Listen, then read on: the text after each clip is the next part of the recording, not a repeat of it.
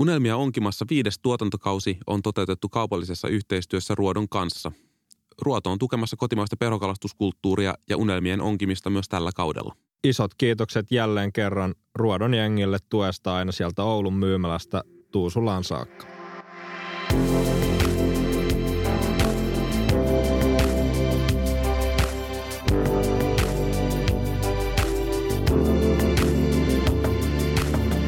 Oikein hyvää keskiviikkoa kaikki kuulijat.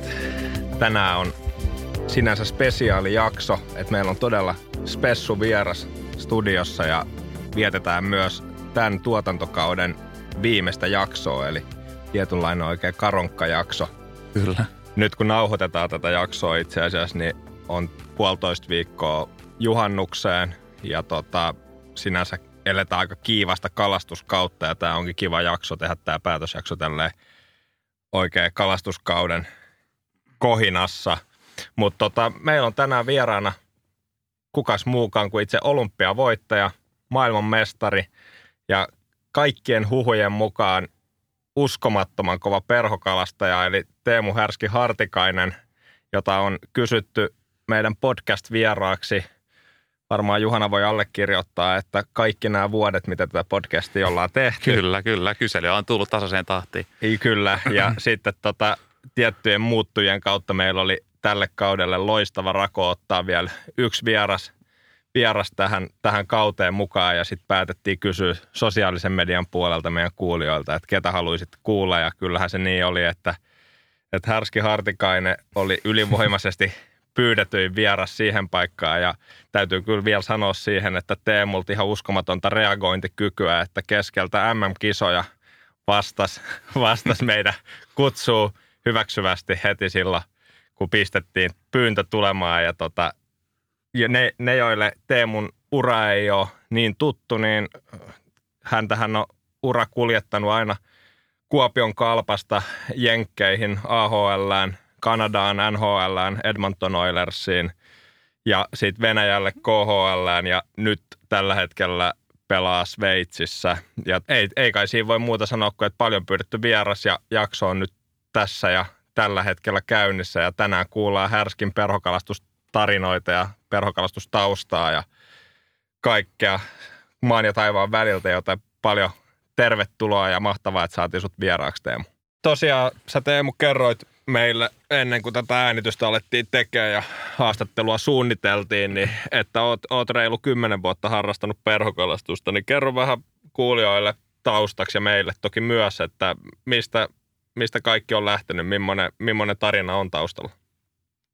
Perhokalastus tuli mulla siinä niin kuin parikymppisenä mukaan, kun muutin ulkomaille. Että nuorena tuli tosi paljon liikuttua luonnossa ja metästettyä ja myös kalastettua, että se oli luontoharrastus, oli itselle se tärkeä, mutta sinne jäi se metäisys tavallaan pois sitten, kun ulkomailla lähdetään aina alkusyksystä, niin ei kerennyt sinne, ja sitten tota, perhokalastus otti tavallaan sen roolin siinä, että siinä pääsi luontoon ja oppimaan kyllä taas uuden semmoisen osa-alueen luonnosta, että Antto se Iiro aikoina, kova perhokalastaja, niin pelattu junnujoukkueessa, niin kysyi, että lähdenkö käymään. Olisiko ollut ensimmäinen reissu, olisiko käyty Äyskoskella sitten. Ja mm. tuota, lähdin käymään ja, ja, ja, siitä se sitten lähti ja ruvettiin kiertämään sitten enemmän yhdessä. Että, et, et alkuhan se oli hankala laji, että sitä ei osannut kyllä millään tavalla, mutta siinä oli aika, aika kovia seppiä kuitenkin vieressä opettamassa ja alkuun ihan hämmästeli ja katsoi, että miten ne sai sieltä kaloja ja miten ne osasi onkia, niin tota, ensimmäistä pari vuotta muistankin, kun välillä tuli aina kotiin ja kirosin vaimolle, että tota,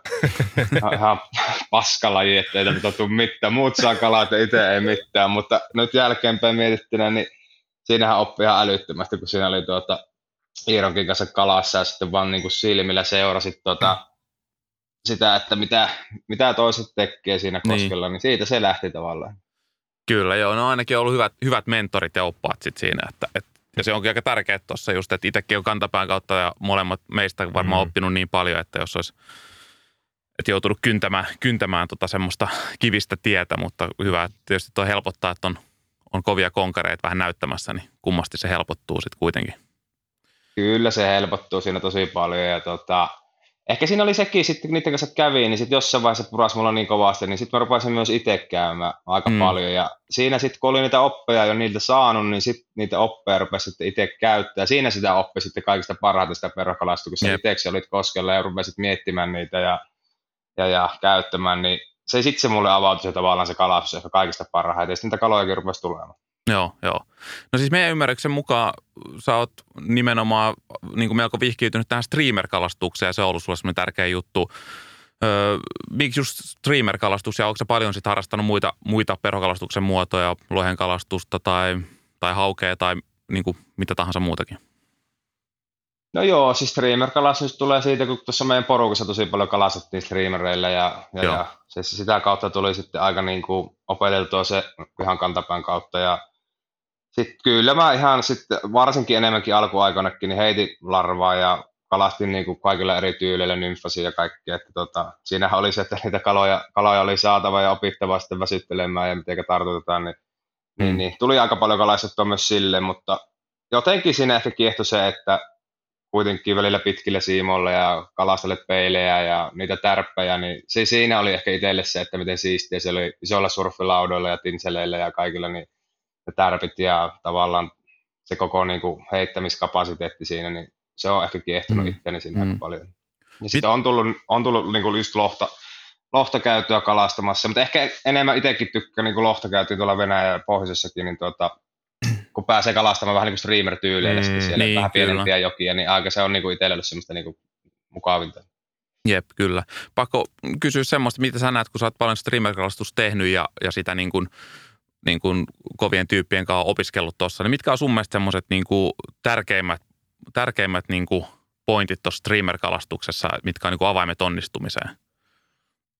No kyllä mä näen, että tuota, aika niin kuin rauhallisesti lähdetään, ainakin itse tykkään lähteä mm. perkaamaan sen kosken niin jollakin vaikka tietyllä perholla ja tietyt paikat kalastamaan ja ei niin kuin ylihakata ja sitten nyt ruvetaan vaihtamaan perhoa ja mm. etsitään vähän sitä, mikä silloin toimii ja, ja, ja se on varmaan ollut se ehkä yksi isoimpia, että ei hakata sitä isoa tinseliä sen saman peiliin 30 kertaa, että se suhastaa muutamalla kerralla läpi ja sitten vaihdetaan ehkä vähän paikkaa ja katsotaan ja kohta tullaan uudestaan ja sitten laitetaan ehkä pienempää tai surffia. Ja yleensä itse aloitan sen siitä, että lähden varmaan surffilla liikenteeseen tai isommalla tinselillä ja katson sen reaktio. Ja jos siellä joku kala näyttäytyy, niin sitten ehkä seuraavalle kerralle vaihdan tai sitten vähän upotan perhoa tai vähän tekniikkaa mm. muuta sitten. Joo, Kyllä. kuulostaa hyvin, hyvin tota, tutuilta. Kyllä, ja si- siltä, että, että että sullakin on kuitenkin päiviä ja aikaa tullut vietettyä, että olet selkeästi kelannut noita juttuja ja opiskellut sitä ihan oikeasti. Että tota, Kyllä. Onko se noin niin Keski-Suomen kosket, mihin, sulla, mihin sä niin kuin piirtäisit on sun niin kuin ns. oppipolun? että et niitä, ni, niitä on koluttu vai? Joo, Keski-Suomen kosket on opettanut mulle käytännössä verokalastuksesta kaiken. Että tota, näitä on koluttu, että Konneve mm. ja Heinäven on varmaan ne kaksi suurinta reittiä, mitä on tullut käytyä. Ja sitten tietenkin Äyskoski tuossa lähellä, että Joo. Ne on aika lailla semmoista, että niistä se kaikki oppi on tullut. Ja mullahan on, usko tästä vajaa kymmenen vuotta sitten, mä ostin sitä Heinäveellä Karvion reitiltä mökiin siitä niskalta, niin siinähän sitä on tullut sitten käytyä saunassa ja kalastettua aika paljon, että tota, se on sopivan matkan päässäkin tuota, niin niillä, niillä vesisteillä on kyllä vietetty aikaa aika paljon. Joo, joo. No onko jotain tuommoisia erittäin erityisesti mieleenpainuneita kokemuksia tuossa streamer-kalastuksen varrelta, jotain kaloja tai, tai muita mielenpainuneita kokemuksia?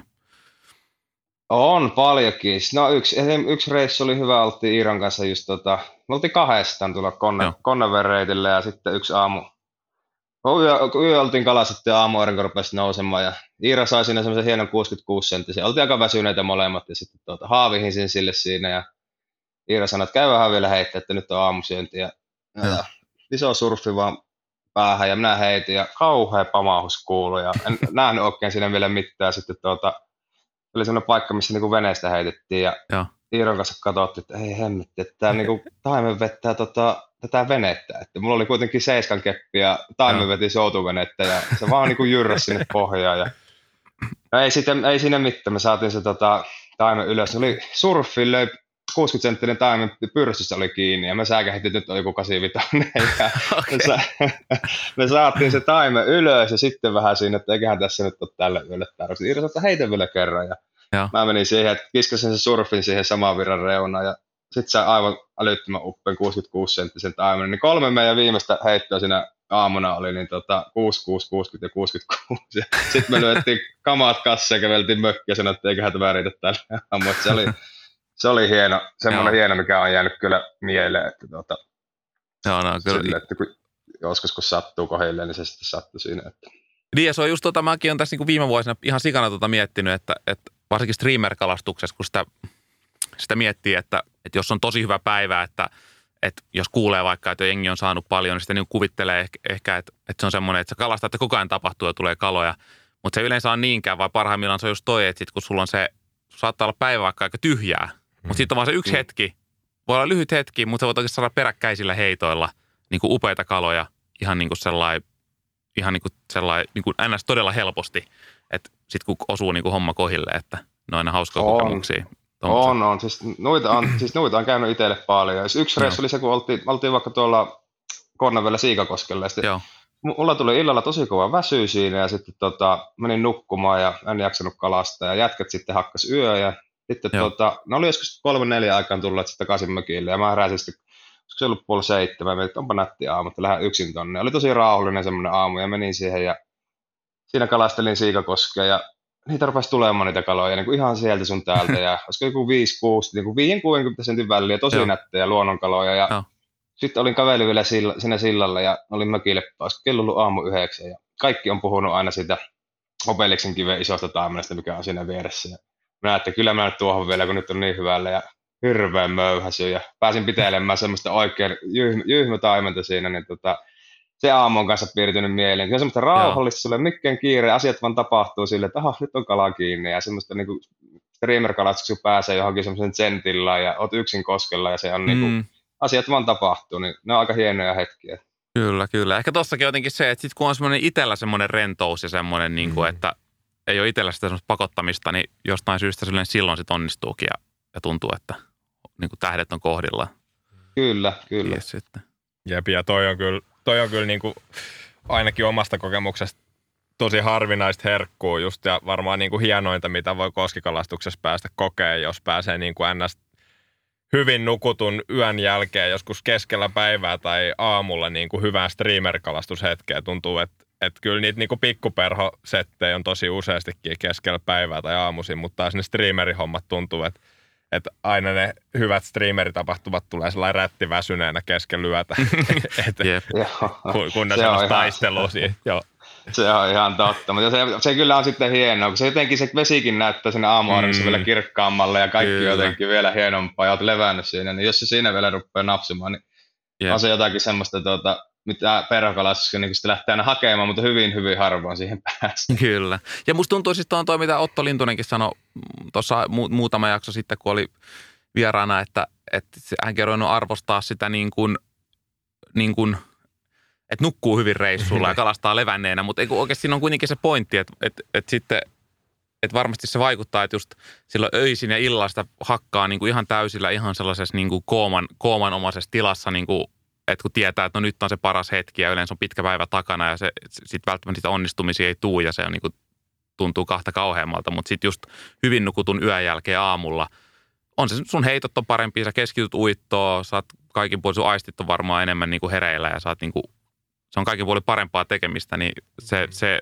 voi oikeasti vaikuttaakin siihen onnistumiseenkin jo sen takia moninkertaisesti. Var, varmasti vaikuttaa. Mm. Ihan, siis periaatteessa ihan mistä lajista vaan puhutaan, niin, niin. mä väitän sen, että Just jos näin. sulla on tuota, omat energiat ja sä oot hyvänä ja sä pääset tavallaan niin, kuin, niin sanotusti freshinä sitä tekemään, niin kyllä se itsekin joskus silloin aamulla huomaa, että oot siinä rauhassa ja kalastat silleen tosi niin kuin, tarkasti ja jämptisti, niin mm. tapahtumia vaan yhtäkkiä tulee, vaikka ei ehkä ajankohta olisi vaikka joskus aamu 10-11 aikaa, mm. pitäisi olla se optimi, mutta se on tuota, yhtäkkiä niitä rupeaa nousemaankin johonkin surffiin jostakin ihmistä paikoista ja silleen kun uitat vaan niin tarkasti, että siinä on, joku siinä on semmoinen jännä juttu.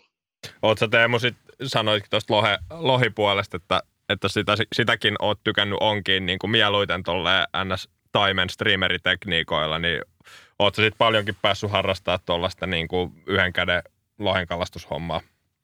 Öö, Venäjällä me käytiin silloin, kun oli vielä Vartsina Joo. paikat auki ja mä niin kuin ennen koronaa ja meillä oli itse asiassa sinne varattunut tosi monta reissua, että mä tykästyin siihen paikkaan, että ne oli mm. niin täydellistä niin kuin siihen yhden käden heittoa ja perhokalastuksen tavalla itselle semmoista ominaisinta, niin siellä tykkäsin käydä ja tota, sitten toi Norjassa käyty, käyty heittämässä. Nytkin lähdetään, mä en ole kahden käyvä ehkä lähettänyt pitkään pitkään aikaa, nyt lähdetään kaulalle sitten. Mm.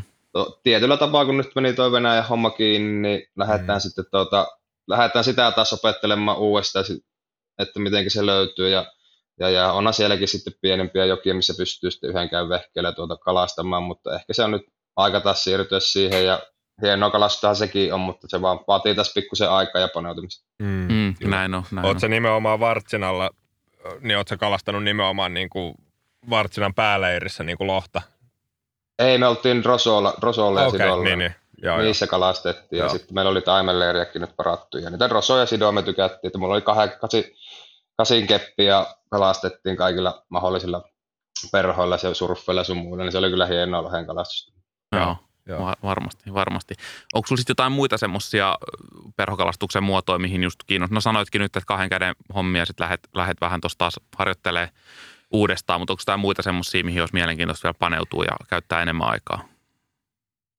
No kyllä, mulla nyt tuo Keski-Eurooppa otti aika iso otteen tuosta perhokalastuksesta, että se oli, en ollut tavallaan niin kuin tuommoista kalastusta ennen nähnyt, että on niin kirkasta vetisiä paikkoja ja, ja, ja pääsit niin kuin pienillä perhoilla kalastamaan. Sehän oli nytkin tuo alkukausi, niin se oli niin kylmää vettä, että ei siellä mitään pinturihommia todellakaan ollut, mutta tota, pienillä nymfeillä päästiin tosi hienolle semmoiselle puroille ja pienemmille joille ja mitkä vuorilta valuu, niin tota, näkökaloja ja piti hiipiä takaa ja sitten ne kalat oli aivan upeita sitten sen jälkeen, kun ne sai haaviin. Niin Joo. Se kyllä vei ihan niin kuin sen luonnon puolesta, että miten siistiä siellä oli kulkea ja katella sitä jokea ja siellä täällä sitten niitä tapahtumia, niin se ei ole semmoista niin kuin viskomisessa on enemmänkin kävelyä ja sitten katellaan hyviä puoleja ja sitten näkyisikö sillä puolissa jotakin, niin se on kyllä semmoista niin kuin luonnossa rauhoittumista, niin se on semmoinen, mihinkä nyt varmasti tulee ensi kauan aikana paneuduttua tosi paljon lisää.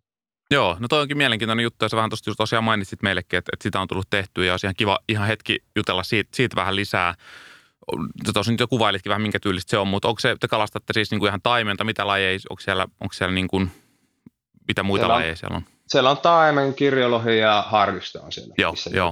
Ja joo. se on aika, aika helppoa, kun tota, siis siellä on tosi vaikea ymmärtää, minne sä meet, esimerkiksi Ranskan puolella, mistä joo. löytyy kalapaikat, mille joille sä meet, miten sä otat luvat, kun kaikki on ranskaksi. Mulla kävi tosi hyvä tuuri, mulla yksi tota, paikallinen jätkä, niin tota, aika kova fani oli meidän Geneven joukkueella, niin se oli ihan tota, sillä aika paljon seuraa Instagramissa muuten. Laittoi viesti, että hän voisi opettaa vähän, lähtkö mukaan. Minähän työnsin sitten lippuja peliin, että tulee vaan ja se näytti mulle aina uutta jokea. Ja teki sitten neuvo mulle, miten lupahommat menee. Ja se oli 105 euroa, niin oliko se 30 joille sai kausiluva, joka kestää maaliskuun alusta tuonne lokakuun, lokakuun loppuun. Ja niitä kierrettiin sitten yksitellen niitä paikkoja. Ja ja, ja oli ihan siis niin kuin aivan mahtava. Mutta se vaatii Joo. kyllä niin kuin paikallistuntemusta, että siellä oikeasti tietää, minne autossa ajaa ja minne päin lähtee kävelemään. Joo.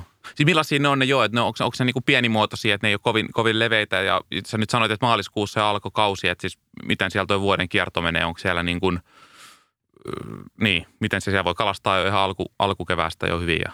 Joo, siis siellä kato lämmintä tulee ja siellä alkaa jokikausi, niin se alkaa maaliskuun, no vähän jälkeen, koska 10. maaliskuuta se loppu, lokakuun loppu. Okay. Niin, niin kausi on tosi pitkä, tosi lämmintä, tota, siellä on tosi niin kuin, ihan pieniä puroja, missä on yllättävän isoja, isoja kaloja ja sitten on tota, myös semmoisia leveitä, mitkä tulee ihan niin kuin, tosi isolta alpeilta, niin missä on sitten taas niin kuin, saa heittää ihan kunnolla, mutta siinä missä me käytiin, niin oli aika paljon semmoista paikkaa, että ihan semmoista pientä nymfaa, mistä ihan muutaman metrin tuota, siimoilla ja köpöteltiin sieltä semmoisia pikkunättejä puoleja ja sitten käytiin vähän niille leveämmillekin ja isommille, mutta niissä saa sitten kävellä sen verran enemmän, että se tuossa kauan aikana, niin vähän ne päivät katsoa, että se saattaa olla sitten kevyesti 5 10 kilometrin lenkki sitten kävellä niitä jokivarsia pitkin, kun ei niitä kaloja ihan joka nurkissa ole. Joo, mm. joo. Niin, että se on varmaan sitten kuitenkin pääasiassa sitten hyönteisravintohommaa, että, että pintureita ja, ja just niin kuin sanoit, nymfejä ja muuta, pitääkö paikkansa?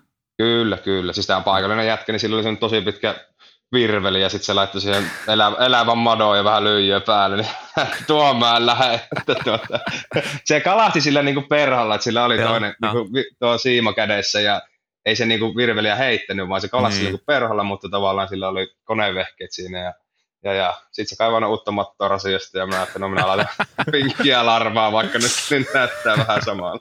Kyllä. Niin, että se on vähän niin kuin tolleen tuommoista niin euronymfin niin kuin mm. pitkällä perukkeella käytännössä, jos ei siinä hirveän pit, pitkiä matkoja tosiaan tarvii heitellä, että riittää Kyllä. lyhyellä siimalla uittaa. Mm. Siellä on varmaan aika messävät, voisin kuvitella aika messävää pinturikalastusta myöhemmin sitten varmaan kesällä.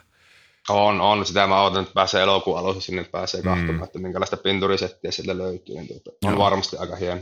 Mikä sun kokemus nyt, mitä oot siellä kerännyt käydä, että onko siellä, onko siellä niinku, onko perhokalastus suosittua siellä, että onko siellä paljon porukkaa, kun olette käynyt? Yllättävän vähän siellä on. Kyllä siellä näkyy aina kalastajia, mutta ehkä se paikkojen määräkin tekee siellä mm. sen, että siellä ei niin paljon ole. Että siellä joilla saattaa joskus nähdä joku kävelee vastaan, mutta aika vähän siellä on mm. kyllä sitä kalastajaa sitten. Että on siellä se oma No somesta on nähnyt sitten, että siellä oma se tavallaan porukkansa, ketkä siellä kalastaa, mutta ei se mikään älyttömän iso tunnu olevan, että aika rauhallisesti mm. siellä saa olla.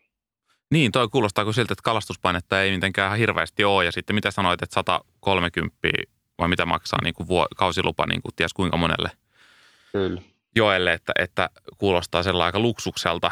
Sä, mm. Onko se siellä ollut, että on missään niin kuin tekemisissä ollut paikallisten kisakalastajien kanssa, tai tavallaan siellä on ymmärtääkseni kuitenkin aika aktiivinen tuo kisakulttuuri siellä päin Eurooppaa muutenkin, niin onko se näkynyt niin kuin siellä mitenkään?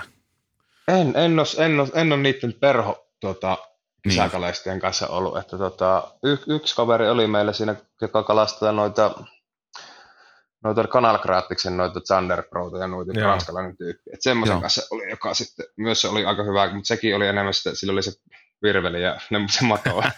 että tuskin ne kovin, kovin tota, kova perhokalasta, kilpakalastaja. et, et, mutta en niihin en ole törmännyt. Että ne voi olla, että nekin käy eri paikoissa, kun siellä on sitä lääniä sitten, missä kalastaa. On pakko, pakko myös kysyä, kun sä oot asunut sekä, sekä niin kuin tuolla Jenkkien puolella ja Kanadassa ja nyt sitten Sveitsissä ja myös Venäjällä, niin, ja oot tietenkin niin kuin jääkiekon kautta tunnettu ihminen, niin mikä tolleen yleisesti ottaen, tietääkö niin kuin fanit esimerkiksi ulkomailla, niin tietääkö ne että jotenkin, että sä oot, sellai, sä, sä oot kalamiehi? Tietää ja yleensä tota, no totta kai some auttaa siihen paljon, että ne katsoo somesta ja siellä on kalakuvia, niin yllättävän paljon sieltä tulee sitten viestiä aina, että Joo. täällä olisi paikkoja, että tuu tänne ja, ja, ja sitten ehkä tietyllä tavalla haravalla pitää vähän katsoa, että minkä tyylistä ja minne kannattaa lähteä, mutta tulee kutsuja aika paljon ja ja, ja ihan siistiä, jos välillä lähtee käymäänkin huomaa, että joku on ihan semmoinen niin kuin am- ammattilainen siinä hommassa, tuolta saat mm. oppia ja päästä semmoiselle paikalle, minne itse niin kuin yleensä tähtää, niin, niin, niin sitten tulee mm. kyllä lähettyä, mutta aika vähän sitten Venäjällä se, kun se oli aika pitkä kausi aina ja, ja, ja siinä ei ollut Ufassa mitään tota, hirmu hyviä perokalaispaikkoja lähellä, niin se keskittyi sitten enemmän kesällä sinne pohjoiseen, että mentiin sinne. Joo. Siellä ei tullut hirveästi. Ja sitten Amerikassa kun olin, niin se oli vielä aika alkutekijössä minun perhokalas, että siellä ei sille silleen tullut käyttöön, muuta kuin sitten arktisten kanssa käytiin siellä Kanadassa kuvaamassa sitten Kingin kalastusta. Joo.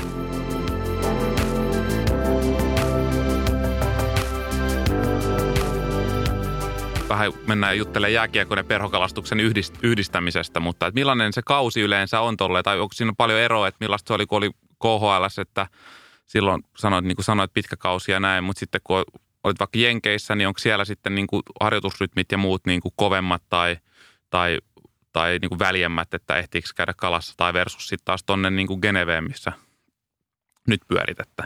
Pohjois-Amerikka oli kaikista rankin, koska siellähän pelataan 82 peliä runkosarja ja sitten on vielä pudotuspelit päälle, niin se on semmoisia sadan, sadan pelin kausi, että siinä ei kyllä niin kuin oikeasti yksinkertaisesti jaksa eikä pystykään, että ellei nyt siinä jossain viiden metrin päässä olisi joku koski, niin sitten koskee menemässä.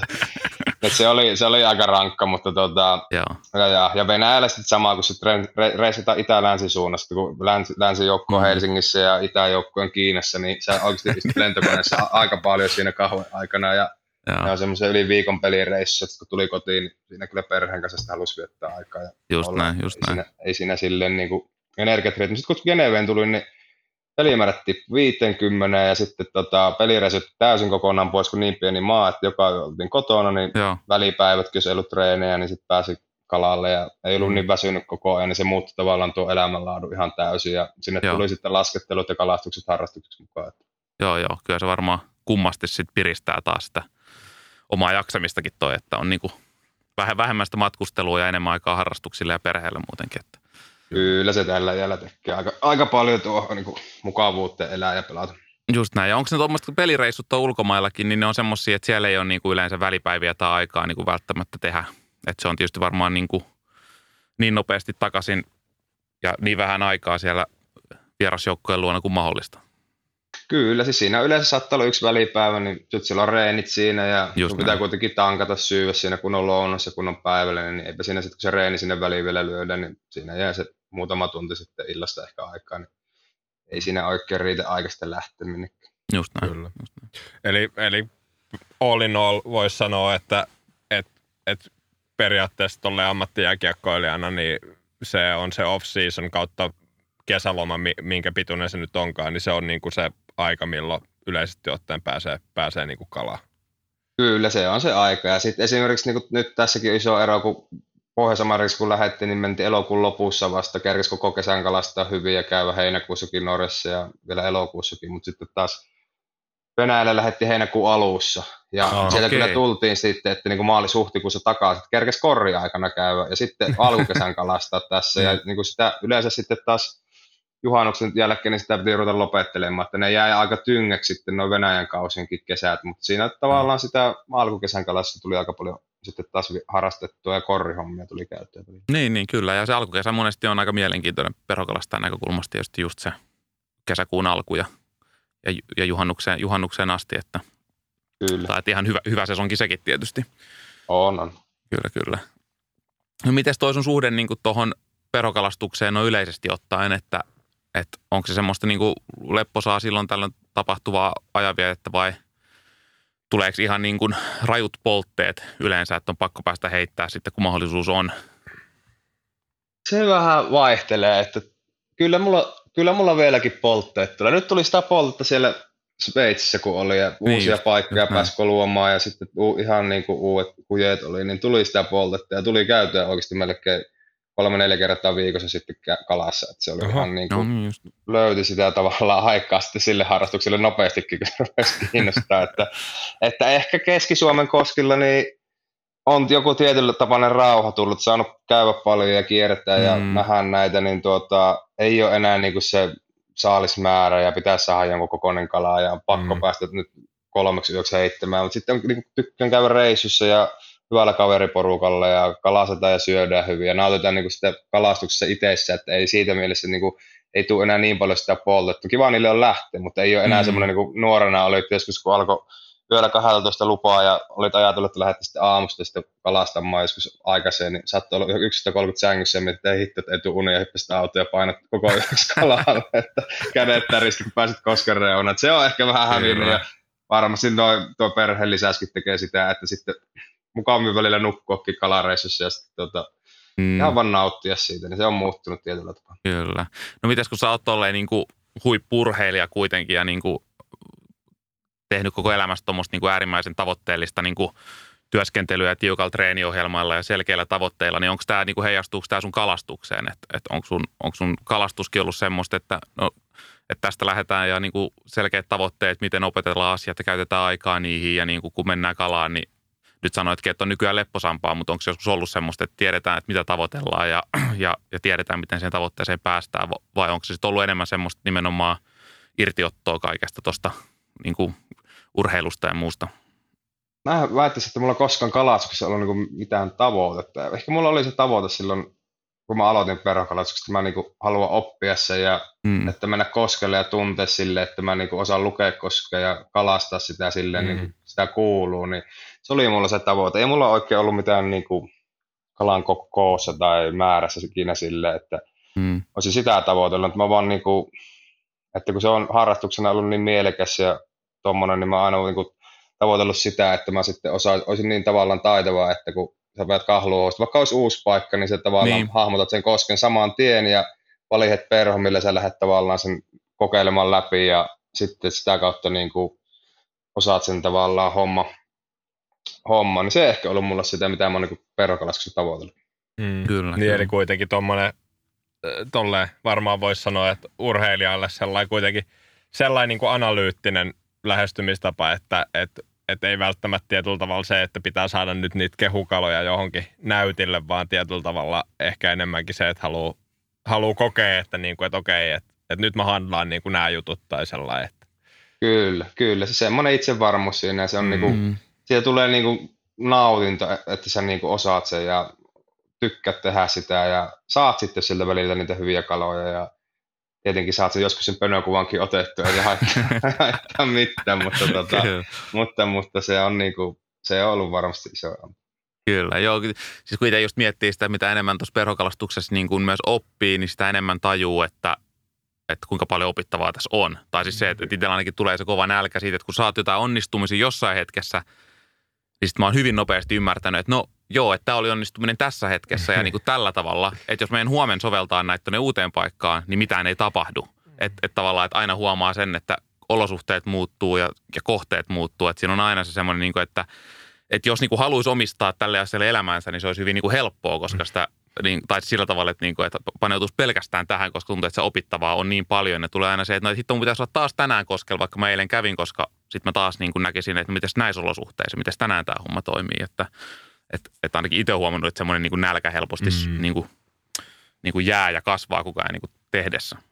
Kyllä, siis se on ihan totta. Ja ehkä itsellä niin kuin iso oppi on ollut koko ajan, kun mullakin oli Venäjällä älyttömästi aikaa talvisen, niin, niin. just niin kuin kuunnella näitä podcasteja ja mä katsoin tosi paljon niin kuin videoita, ihan Joo. kaiken mahdollisen ja mulla on niin kuin alita just sieltä tuli koko ajan sitä oppia ja oppia ja oppia ja ihan vaan niin kuin siihen niin kuin oman niin kuin, tavallaan halun takia, että sä vaan niin kuin halusit kuunnella ja nähdä niin. sitä kalastusta ja elää ja hengittää sitä, mutta samalla sä myös opit sitä ja sitten niitä aina välillä jotenkin huomaakin koskella ja kalastaa jotakin ja sitten, että hei, että tähän muuten tota, nyt kannattaakin kokeilla tälleen, kun sulla on jo jostain tullut se idea, se on voinut tulla jostakin podcastista tai sitten se on mm. tullut jostakin tota, YouTube-videosta, niin sitä on tullut aika paljon harrastettua ja se on kyllä niin kuin varmasti monelle muullekin aloittavalle perhokalastajalle varsinkin, niin kannattaa sitä tehdä, että sieltä saa kyllä tosi paljon semmoisia vinkkejä, mitä mm. pystyy käyttämään. Ehdottomasti mm. joo, ja huomaa itsekin, että tässä podcastia tehdessäkin, että on saanut niin paljon kovilta tekijöiltä tavallaan sitä infoa, mitä tietysti aina siinä hetkessä sisäistä, mutta sitten aina kun on joen varressa, niin tuntuu, että hei, sitten muistaa niin kuin viisi eri asiaa, että, että kun oli tommonen juttu, joku joskus sanoi, että kannattaa kokeilla ja sitten sen, sen mukana tullut sitä luottamusta, että vaikka niin kuin itse olisi niin kuin tullut niitä onnistumisia niillä tekniikoilla, mutta sitten ainakin tajunnut, että hei, nyt mä voin koittaa tätä ja tästähän se joku puhuu, että se on totta, että ne jää pyörii tonne alitajuntaan. Mm. No, tämäkin oli tämäkin esimerkiksi hyvä tarina, siitä oltiin Äyskoskella, oliko se toissa keväänä, mm. ei ole pitkä aika, niin tota, korrikalassa. Ja sit Joo. Mä olin siinä, tota, siinä oli se vanha pitkä laituri, onko se purettu jo pois siinä loppulivun päässä. Ja Joo. Sitten siinä oli tosi paljon lunta, vielä kömmin sinne päin ja ajattelin, että mä menen katsoa, että onko siellä mitään. Ja siellä jääreunassa näkyy vaan pyörät, että tuossa kävi kyllä kalaa. Ja, ja, ja sitten mä niinku, nyt, että nyt mä vedän ihan oppikirjan mukaan, tosi kirkas keli ja, ja. kalaa aika lähellä rantaa siinä jääreunassa. Ja kömmin siihen suurin piirtein mahalle, ja ensimmäinen heitto ihan rauhassa annan mennä korri just siitä linjasta, ja ei tapahdu mitään, ja sitten mitä hittoa, että nyt meni kyllä ihan täydellisesti. Ja, ja. Sitten mä istuin siinä hetken, nyt mä annan olla kolme neljä minuuttia tämän. Jotenkin, en, itse en tiennyt kuinka iso tämä mm. kala on. Ja nyt mä annan sen kalan nyt siinä olla hetken rauhassa, en häiriä, ja sitten mä tein sen uuden heiton siitä, ja ihan sama linja, ja sitten, että ei itse, ei tapahdu mitään ihan pikkusen annoin nypytystä. En tiedä mistä olin tämän tavallaan päähän, niin saan. Joo, Josta oli se oppinut ja kuulu. Annoin ihan vähän vauhtia, napsahti kalaa kiinni siihen ja sitten kirkkassa aurinko, että ei hitto, että nyt on mutta aika iso taime. Ja sitten mietin siinä laiturin päästä, eihän tässä haavilla, kun se on niin korkealle ja mesi oli niin matalalla siinä vaiheessa. Joo. Just Anttosen Irla sattui olemaan semmoinen joku ihme härpäke, millä se veti siellä tuota istui ja joku semmoinen kumilautta. Ja huusi Iiralle, että tuu se haavikasta tänne, että nyt on pakko saada ylös. Ja Iira otti se kalaa haaveen se kahta. Se oli 64 senttinen tota, luonnon taime korri, korri, korri perälle. Ja tota, Iira sanoi, että tiedät, tajuatko härskin, että ihmiset käy kymmenen vuotta tätä korrihommaa, eikä ne saa ikinä tämmöistä kallaa. Sä yep. tulet kerran Venäjältä taas käymään täällä ja saa se Siinä taas mä niin saattoi tähet kohille, mutta se oli taas semmoinen, siinä niin kuin, olisi voinut hässätä ja kävellä nopeasti siihen ja tykittää yep, yep. viisi kertaa ja se kala olisi häipynyt siitä, mutta tota, jotakin oli niin kuin jäänyt noista jutusta kyllä. päähän. Joo, kyllä mä oon niin kuin just samaa mieltä, mitä molemmat, molemmat puhuitte tuossa, että, että kyllä se vaan niin kuin se, se on ehkä just se, että kun porukka puhuu siitä kokemuksesta ja käymisestä ja näin poispäin. Nyt ehkä itsekin kokee, että on aika pitkään tätä hommaa harrastanut ja aika intensiivisesti ja äh, tehnyt näitä podcasteja ja katsonut videoita ja kuunnellut juttuja ja ennen kaikkea niin kuin kelannut omassa päässä tosi paljon, paljon niin kuin asioita, niin esimerkiksi tuohon koskikalastukseen, niin mun mielestä se on niin kuin oikeasti aika yksinkertaista. Että muistaa itsekin tosi hyvin vielä se ajan, kun oli tosi hukassa, kun kävi koskilla. Siis sellainen, niin kuin, että mietti koko ajan meni vaan kaikki energia siihen, että mietti, että mitä noin muut tekee ja että mitä ne tekee eri tavalla kuin mä ja näin poispäin. Ja sitten tajunnut jälkeenpäin, että, että oli vaan niin kuin, ne oli niitä oppireissuja tietyllä tavalla, kun piti juosta ja mennä ja olla ihan älyttömän epävarma, eikä vielä niin kuin saanut niitä onnistumisia. Ja sitten sit taas niin kuin kuvan kävi, niin hiljalleen tulee niitä oppeja ja sitten aina kun saa uuden opin, niin sitten tietyllä tavalla se kokemus karttuu ja sitten vaan niin kuin jotenkin, eihän sitä pysty selittämään, mutta syntyy semmoinen semmoiset perus, perus semmoinen niin kuin luottamus siihen omaan tekemiseen alkaa olla tietyllä niin kuin tasolla. Sitten huomaa, että sitten pystyy pääsemään ehkä semmoiseen just, että hävii se semmoinen sählääminen ja ylimääräinen säätö ja sitten just ehkä pääsee just semmoiseen niin kuin parhaimpaan, niin kuin, onko se sitten jotain flow tai sen tilaa, mutta semmoiseen, että pystyy oikeasti niin kuin havainnoimaan siellä koskella, että mitä siellä tapahtuu ja vähän reagoimaan ja tekee niitä päätöksiä siellä.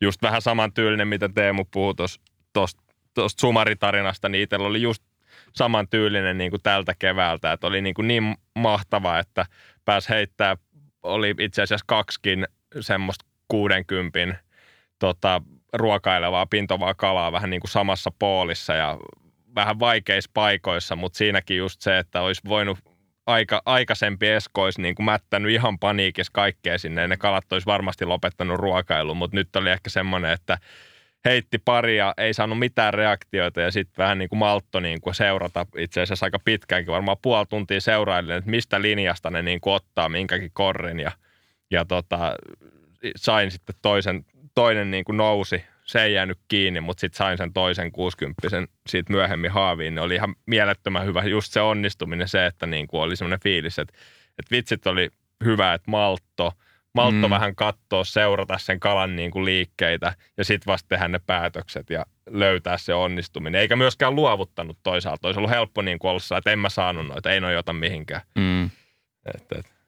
Just näin. Kyllä, kyllä. Sehän on ihan niin kuin itsevarmuutta käytännössä niin. mitä lajia vaan, että sä treenat tarpeeksi oot ja sitten sulle tulee onnistumisia, niin sitten se ruokki sitä, että sä luotat siihen, mitä sä teet. Ihan puhutaan mm. jääkiekossa tai perhokalastuksessa voi mm. viereen, niin sittenhän sä vaan niin rupeat luottamaan siihen. Ja tuostakin on esimerkiksi hyvä tarina, että kun otettiin viime kesänä Läsäkoskella ja oli tosi vaikeita kalastaa, arktisia vesiä. Ja mm. sitten mä jossain vaiheessa Huitilan kanssa olin siinä sillalle ja mä että nyt ei tästä niin tapahdu mitään. Että mä nyt ihan tälle niin kuin, otan tämmöistä visuaalista kalastusta tässä niin pitkään kuin jotakin näen, että tämä, niin kuin, nyt on jotakin tapahtuttavaa ja koko Joo. koski on aivan, aivan tota, kuollut ja mikään ei ota mihinkään. Ja sitten me siinä juteltiin ja taisin muutaman kalenkereita juomaan ja sitten katsottiin loppuliuvussa niin värskähyskää ja katsottiin, sanoin, että oliko teille, että nouseeko pinta. Ei mitään nousi. Kuvaile huusta nyt tänne ja asettelin kameramiehen siihen kolme, kolme metrin päähän sitä kalasta ja sanoin, että se on ekalla tai tokalla heitolla kiinni ja semmoisella kolme metrin siimalla ison slinkin ajoin siihen eteen. Ja toisella se otti ja se oli semmoinen 60 senttinen. Kuvaaja, kuvaaja naura sanoi, että ei hitto, että jätkä asettelee kameratkin valmiiksi ennen kuin kalaa tarvitsee. no mutta on kyllä ihan huikea siis just tolle, että, että joskus se on niin kuin nimenomaan paras se, että pysähtyy ja on vaikka kaksi tuntia vaan kattoo tai vaikka mm. niin kuin mikä ikinä se aika onkaan, mutta sen sijaan, että sä ihan hyvin voinut sit heittää jossain muualla siellä hikihatussa eikä tapahdu mitään, mm. mutta että malttaa, malttaa pysähtyä ja seurata, niin voikin osua tuommoiseen. Kyllä joo, ja se on just tolleen, miten, miten Teemu sanoi, että että kyllä se sitten, kun varsinkin tuossa koskikalassa, kun sä näet sen pintovan kalan ja sä tiedät, että okei, että nyt aukesi joku tämmöinen aktiivisuusikkuna, niin et sä sitä mojoa siinä kuitenkaan aina. Kyllä moni sanoo, että ei missään nimestä ka- kameraa voi siihen virittää. Että se on se viimeinen tietyllä tavalla seksin tappaja sitten kyllä sen kalankaan. Mutta mut kyllä se jos, jos ei, jos ei niin kuin ala jinksaa omassa päässä sitä, niin todennäköisesti niin kuin tossa, tässä tarinassa nyt se kamerakin pystyttiin asettelemaan siihen ja se kala on siinä ja jos tietää mitä tekee, niin kyllä se sitten ottaa ja se on just tolleen, että se ottaa sille ekalta tai tokalta tai kolmannelta. Sitten jos se ei ota, niin sitten se ei välttämättä ota siihen perhoon ainakaan. Kyllä, kyllä tuommoisen ruokalle, että se kun pärskähtelee, niin kyllä se yleensä tietää, että kyllä se ainakin mm. hakee sitä perhoa, että se on aika ja itse asiassa mulla on toinen aivan samanlainen tarina, oltiin mm. Kaarneen koskella, niin tota, mä näin yhteen peiliin, heitin kuvaa ja kuva sillalta ja siellä ei ollut rekki päällä. Mä heitin ja sitten näin, että okei, nyt tuommoinen nätti taimi pyörähti perhossa, mutta ei niinku osunut perhoa ja sitten, että no, pikkasen upotetaanpa perhosen naama eteen, huusi, että pistä rekki päälle. Ja saman tien kun perho, perho on peilissä, niin on kala kiinni ja hyvät väsyttelyt siihen. Ja, ja, ja saatiin, sekin oli 63 senttinen, ne oli hienoja kaloja mulle, mutta tuota, että kaksi kertaa käynyt samalla tavalla Oho. päällä. Niin, mutta ne on semmoisia niin kuin, niitä sitten sattuu, kun tulee kierrettyä mm, Kyllä. No, mutta miten oli mielenkiintoista, kun sanoit, että laji kuin laji, niin, niin tavallaan itseluottamus muun muassa, muun muassa on, on tärkeässä roolissa. Miten sä näet, että onko sulla jääkiekko ja perhokalastuksen suhteen, niin onko sieltä niinku tullut niinku oppeja ristiin tai tavallaan, että onko jääkiekko-ammattilaisuus auttanut sinua jotenkin tuossa perhokalastuksessa, tai onko perhokalastus tuonut jotain, jotain sinne jääkiekko-pelaamiseen, niin kuin, mikä, mikä on jotenkin muuttanut tai auttanut jotain. Ainakin sulla on niitä aika huikean näköisiä veivejä välillä nähty, että en tiedä, onko ne, riittyykö ne tuohon tuota perhovova vispaamiseen vai mistä ne on tullut. Ei, voisiko se olla, että sitä yhdenkään vapaa on niin paljon pyöritelty kädessä, että tulee kaiken näköistä ufoliikettä sitten jäällekin, mutta tota, ei. tiedä, e- ehkä taidollisesti niin en usko, että kädet paranee, että ei voi kyllä nyt juniorikiekkoille tässä ruveta kertoa, että ottakaa perhavapaa, että teillä on pehmeät kädet, että, mutta kyllä mä väittäisin, että molemmista lajeista on molempiin tullut rauhallisuutta ja semmoista niin kuin itsevarmuutta. Ja se niin kuin, tavallaan, että tiedostaa sen, että kun kaikki ei opi niin kuin hetkessä, että mm, sitä niin. Niin kuin, joutuu jotakin asiaa, jos haluaa oppia niin kunnolla, niin siihen menee aika ja siihen pitää paneutua, niin, niin, niin se, on, se on varmasti tullut kyllä ihan niin kuin mm. huomattua, että se on sitten tullut myös niin kuin kiekosta perhokalastukseen varmasti vielä ehkä niin kuin enemmän.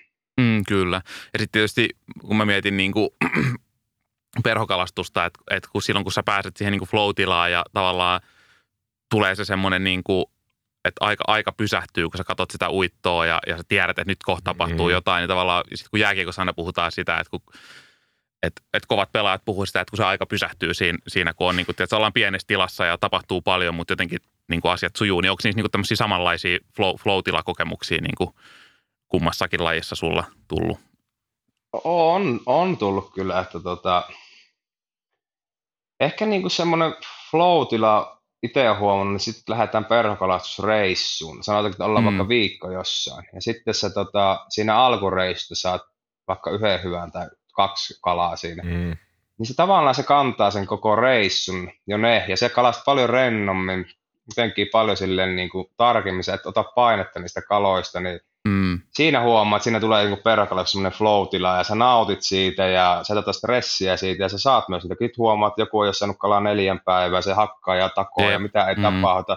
Mistä se niin kuin johtuu? Niin mm. Mä väitän, että siinä on joku flow että ei se niin kuin, voi olla joskus paljon parempikin kalastaja, joka on paljon enemmän kalastunut, se ei voi yksinkertaisesti saa niitä, niin tota, sillä mm. ei tuu sitä, niin siinä mä ehkä huomaan, että joskus on tullut semmoisia flow Joo onko se sitten sama kiekossa, että kun sä teet se maalin siihen eka erään tai, tai jotain vastaavaa, niin sitten tiedät, että se loppupeli kulkee helpommin eikä, eikä tai jossain turnauksessa, että kun tulee onnistumisia alussa, niin vaikuttaako se samalla tavalla sun mielestä siellä? Vaikuttaa, vaikuttaa. Siis se on tota, ihan, siis ne on ihan kiekkopeli, kun kiekkopelissä eka erässä maali, niin se on, loppupeli menee yleensä aina hyvin. Ja sitten Joo. turnauksessa kanssa, jos sä pelaat ensimmäisessä peleissä hyvin, niin se kantaa sitten sen loppu, loppu tuota turnauksesta. Se saa joku semmoisen itseluottamuksen. Ihan mm. sama menee kalareissa, että saat sen 10 kilon lohen ekana päivänä, niin voit poltella sikaria ja istua välillä joen rannalla ja sitten käydä heittämässä niin kohta mm. toisen. niin, toi on, mutta toi on niin totta, noin se aina menee. Mm. Se, menee. se on kyllä harmi, että jos, jos niin kuin esimerkiksi urheilumenestystä mitattaisiin pelkästään niin kuin flow-tilan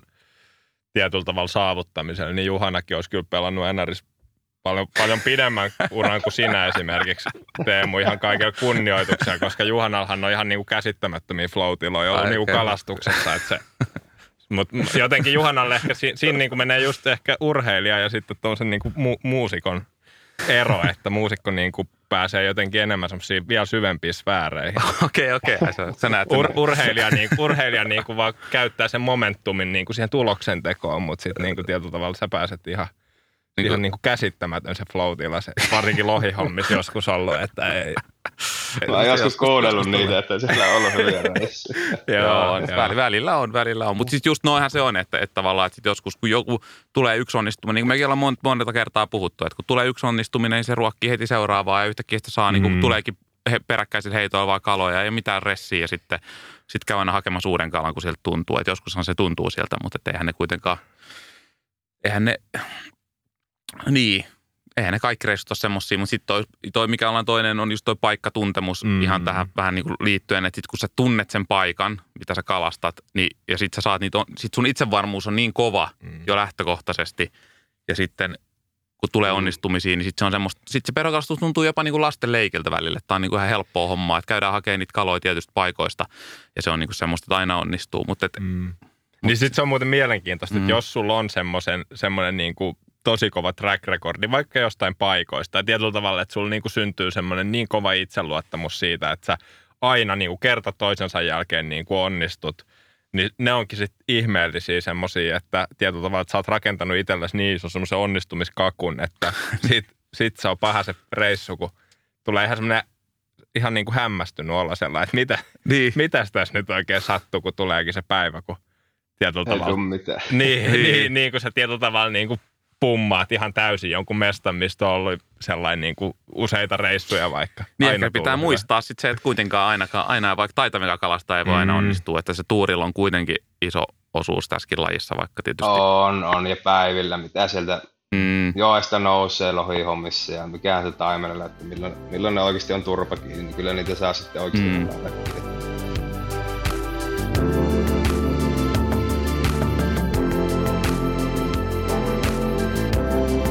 Jos tässä palataan ihan nopeasti ihan pikkusen takaisin tonne jääkiekkoympyröidenkin pariin, niin kuinka yleinen se harrastus perhokalastus sun mielestä on tuolla niin kuin lätkäpiireissä? Et, et muutamia nimiä sieltä onkin niin kuin tullut tutuksi, että et saattaa liikkua kesäisin perhovapa kädessä, mutta onko niitä paljon niitä tyyppejä siellä? Ei niitä älyttömästi ole. Että tota, minä itse olen kiertänyt tosi paljon Pesosen Jannen kanssa. Joo. Entinen kiekkoilija, niin tota, käyty, käyty aika paljon reissussa ja Venäjällä itse käytiin kanssa ja nyt oltiin viime kesänä Kuhmossa kierrettiin sitten. Otettiin muksut mukaan ensimmäistä kertaa. Niin tuota, no niin, no niin. Päästiin vähän niin kuin erityyppisesti sinne, niin, niin, niin sen, hänen kanssa ollaan kierretty ja on kyllä tosi paljon hienoja kalakokemuksia. Muutenkin tarinoita saadaan jakaa siellä. Ja nyt tota, MM-kisoissa oltiin, niin Ahti Oksanen oli tota, Joo. Joo. rupesi kertomaan ihan ilmeisesti niin kuin kilpakalastaakin ja ottaa sen homman sille niin kuin vakavissa, niin käytiin vähän sitten aina ruokapöydässä keskustelua perhokalastuksesta, mutta ei niin. niitä ihan älyttömästi ole tuo Oula, ei kun tuo, tuo Petrus Palmu, niin, niin, niin se, se, kanssa, että onko meitä tämmöinen neljä, ja on niitä varmaan enemmänkin, mutta tuo, semmoisia ainakin kenen kanssa itse on tässä nyt pelannut, niin, Joo. niin, niin niiden kanssa on tuota, päässyt keskustelemaan tästä lajista. Okei. Okay. Onko ulkomailta tullut mitään yllättäviä kiekkoilijoita? Aika vähän, aika vähän perhokalasta on kyllä nähnyt noissa maissa, että missään paljon. Varmaan niitä Kanadassa saattaisi jonkun verran olla, mm, mutta ei, tuota, niin. mäkin olin siellä sen niin vähän aikaa, että tuota, sen kolme vuotta, niin en, en silleen tuota, tutustunut niihin, ketkä siellä kalastaa. Joo, joo. No miten sitten tota noin, niin, tämmöinen tämmönen, tämmönen vähän ekstra, ekstra kysymys tähän näin, että jos sun pitäisi valita, että ottaisitko uralla vielä maailman mestaruuden vai sitten peilikirkkaan Justjärvestä koskeen, nous, koskeen nousseen 90-senttisen järvitaimenen streamerillä, niin kumpaa sun vaakakuppi tota kallistuisi tällä hetkellä? kyllä, kyllä, mulla on se 90 sentin taime. Se... niin, se on kyllä se, niitä, ni, ni, ni, niitä, siis oikeasti mm on enemmän suomalaisten kodissa kuin kuvaa 90 senttisestä järvitaimesta. No niin, niin, niin. niitä ei monta ole. Nimenomaan, kyllä. Kyllä, no sä tota, sanoitkin tuossa, että, sä, että Venäjällä ei tullut, ei tullut sellainen kalasteltua siellä, niin kuin, ää, siellä päin, missä teidän jengi, missä te asuitte, että siellä ei ollut sellainen kalastusta. Mitäs taas sitten, ja sitten sanoit, että, että oot King ei ole ollut kalastaa taas niin kuin Kanadassa päin. Mitäs tuliko noina jenkkivuosina, no siellä oli tiukat tietty ne pitkät runkosarjat ja muuta, mutta onko tullut muutoin Jenkeis Kanadassa pyörittyy sen jälkeenkin vaikka kalalla? No ei, ja siis se käytiin Kanadassa King reissua. En vuoden päästä elokuulle on varattu semmoinen kuin Three River. Okay. Mennään kal- kalastaa tota, niitä maailman isompia rautuja ja harmanieriä, mitä ne sitten siellä on, niin tota, sinne lähettää, mutta ei ole, ei ole muuta, että se Kanadan reissu oli siisti, kun käytti Arktissa niitä Kingia kuvaamassa, että mä sain yhden 14 kiloa se Kingin sieltä, se oli niinku maisemana kaikkina ihan on tosi siisti reissu. Että, tota, se oli itse asiassa hauska tarina, me, me oltiin eka 45 minuuttia kuvattu ja eka päivä oli ja sitten siinä oli jätkät heittänyt pooliin, oliko kaksi tyyppiä. Mä tulin vähän jälkijunassa siitä ja mm. oli kuin fiilisteli. Mulla oli yhdenkään kasin keppi ja se opas naaroi. Mutta tämä tuntuu vaan mulle paremmalle. Ja sitten jalkojen juuresta tuli tum tum, että nyt muuten on iso kala se oli sekuntia, se oli 200 metriä se kingi toiselle puolella jokea. Ja piistää sillä kasin kepillä. Oikeastaan kolme varttia sitten väsytteli. Ja Saatiin se, saatiin se ylös sitten ja se oli aivan upea kala sitten. Että tota, siitäkin alkoi flow, minä sain sitten tuota, pari pienempää siinä reissun aikana, mutta se oli tuota, Joo viiden päivän reissu, mutta se on, se on semmoinen paikka, minne varmasti lähden uudestaan, että ne on Joo. aika hienoja. Ne, joo, että siellä ei varmaan, ehkä se oli niin kuin ennen juhannusta se reissu, oli pelkkää Kingin kalas, mutta menisi niin kuin syksymällä, että sinne pääsisi tota, siellä on se koko kavalkaadi sitten joessa, niin se voisi olla joo. aika hieno. Ja mitä siis King Salmon kuulijoillekin selvennykseksi, niin se on, eikö se ole niin tämmöinen maailman niin kuin periaatteessa isoimmaksi kasvava niin kuin lohikala, joo, pitääkö paikkansa? Joo. Kyllä, se voi kasvaa melkein 50 kiloiseksi, että se on oh, tota, joo. ihan älyttömän kokoiseksi. Se on kyllä semmoinen porsasniska, että kun se on va- vavaan päässä, niin sekin oli, se oli metri ja 14 kiloa ja se, se kyllä teki ihan mitä halusi se kala, joo, siinä ei ollut mitään sanottua, se oli kyllä siisti. Kyllä, ja se, se muistuttaa ulkonäöltä aika paljon tämmöistä niin kuin Suomessakin tunnettua lohta, mutta miten se eroaa sitten muuten? Onko se vain se on niin kuin isompi ja vahvempi ja onko se kalastus aika samantyyppistä kuin lohen kalastus ihan niin kuin täällä todella, tai todella, saman, todella samantyyppistä oli, että tärppiväli oli tosi pitkä ja tosi vaikea saada niitä kaloja ja, Joo. ja, ja ihan samantyyppistä kuin lohen kalastus täälläkin päin, Joo. mutta tota, ne on vaan vähän isompia ja jyhkempiä. Joo. Ja nyt sanoit, että olet lähdössä sinne kalastaa niitä rautuja ja minne, minne päin Kanadaa semmoinen reissu suuntautuu? Three River, mä en edes tarkkaan tiedä, sinne matkustaa joku viikko, että sinne edes pääsee. Okei. Okay. okay. se paikka, että sinne mä nyt lupaudun lähtemään vuoden päästä. Että katsotaan nyt, mistä sitten itse sen löytyy. Että noita mä oon tekemään nykyään, että jos vaan joku hyvä reissu järkkäytyy ja hyvä porukka, niin mä lähden niin, mielellään niin. kyllä maailmaa kiertämään. Että siinä mielessä Perkolassa on kyllä niin hemmetin mukava ollut, että se niin kuin avartaa tuota maailman katsomista. Tulla lähettyä semmoisiin paikkoihin, mitä mm. ei niin kuin, muuten tulisi ikinä reissua tehtyä, niin, niin, niin nuin mä sitten yritän tavallaan hängetä itteni aina mukaan, se on vaan kivan kuuloisia reissuja. Mutta siellä, siellä pitäisi olla ihan niin kuin 10 jopa 15 kilon rautuja sitten, että ne on sitten ihan älyttömän isoja. No sä et ole sa- salttihommia sitten käynyt tekemään, vaikka ootkin kierrellyt maailmaa, vai ootko? En ole vielä, mutta kalenteri on tavallaan halu, halukas laittamaan salttihommat kanssa, että ihan niin kuin, on nähnyt aika paljon sitä ja kuullut tarinaa, niin, niin, niin kiinnostaa kyllä lähteä sitä hommaa, että se salttihomma kiinnostaa ja sitten no Argentiina, Chile, jollakin tapaa ehkä jopa se Mongolia kiinnostaa käydä katsoa niitä mm. isoja taimenia, mitä siellä on. Että tuota, vähän kaiken, kaiken näköinen kyllä kiinnostaa, jos kiva kiertää. Kyllä, ja tuo just tuo, että on perhokalastus tarjoaa niin paljon erilaisia Jep. mahdollisuuksia ympäri maailmaa. Ja ihan niin kuin lähivesilläkin tietysti Suomessakin voi niin monenlaista. Sitten kun miettii kaikki merikalastus, järvikalastus, mm. kaikki mahdollinen, niin kun olisi vaan aikaa, niin mahdollisuuksia olisi vaan mihin, kaikki mihin on vaan. Omalla, kaikki on omalla tavallaan jotenkin niin kaikki tarjoaa niin semmoista omal, omanlaista niin kuin siistiä tekemistä. Se on niin kuin mun mielestä täällä kotimaassakin, kun ei tarvi olla niin ns. seksikkään kuulosta kalastusta, mutta sitten kun menee testaamaan, niin ihan törkeä hauskaa aina. Mm, kyllä. On, on. Siis mulla on niin kuin, ihan mä tykkään vielä lähteä heittämään niin perho, perholla haukea ja sitten mm. tota, meillä esimerkiksi Paulsin Mikon kanssa olla, joka tässäkin ollut vieraana, niin, niin. Käy, käy aina heinäveellä kalassa, niin meillä on tuota Heinävereitillä yksi semmoinen hyvä ahven spotti, missä me perholla kalastetaan ahventa, niin no niin, ollaan no niin. molemmat päässeet semmoisen 9,5 grammaa ahventa. Kumpikaan ei kilo siitä reiästä vielä rikki saanut. Me on harrastettu myös jonkun verran ahvenen perhokalasta siellä suunnalla, että tota, sitä lajiakin pystyy vaihtamaan siinä taimenen kalastuksen ohessa, että tota, ei vaan niin välillä se laji haittaa, että se on kyllä ihan kaikki menee ja kaikki on kyllä tosi mukavaa, kun siihen vaan vähän Kyllä, kyllä. Kyllä. Ja tämä oli itse asiassa aika mielenkiintoista, kun Esko, sä olit kalassa ja sitten tuossa niin pari viikkoa mm. sitten ja sä laitoit mulle viestiä, että sä olit koskikalassa ja sitten sä olit sellainen, että nyt tuli hyvä kala kiinni ja sitten kävi ilmi, että se olikin hauki. Parin kilon hauki, eikö ollutkin? Joo, sä ajattelit, että sä pitelet niin nyt, nyt semmoista ennätystaimenta siinä, niin että niin nyt on niin hyvä kala streameriin nappaa mm. jostain kiven, kiven takaa ja että nyt on hyvä. Mutta mä jäin niin jälkikäteen vaan tota miettimään, että se on jännä, että sä saat niin tosi kookkaan kalan hienosta paikasta. Mm mutta se, että se on hauki, niin se, niin se jotakin onkin, niin se on pet, lähinnä pettymys. Se on, miele, on mielenkiintoinen niin kuin juttu, että miten paljon se voi vaikuttaa se, että vaikka se olisi niin kuin iso kala, mutta jos se on vain ns. väärää lajia, vaikka niin kuin tavallaan mitä, periaatteessa mitä sitten, se pointti on se, että sä väsytät, että sä saat sen haaviin. Mutta sitten, että sillä on tosi suuri merkitys. Joo, se, siis se on hauska, toi oli hauska tapahtuma vielä.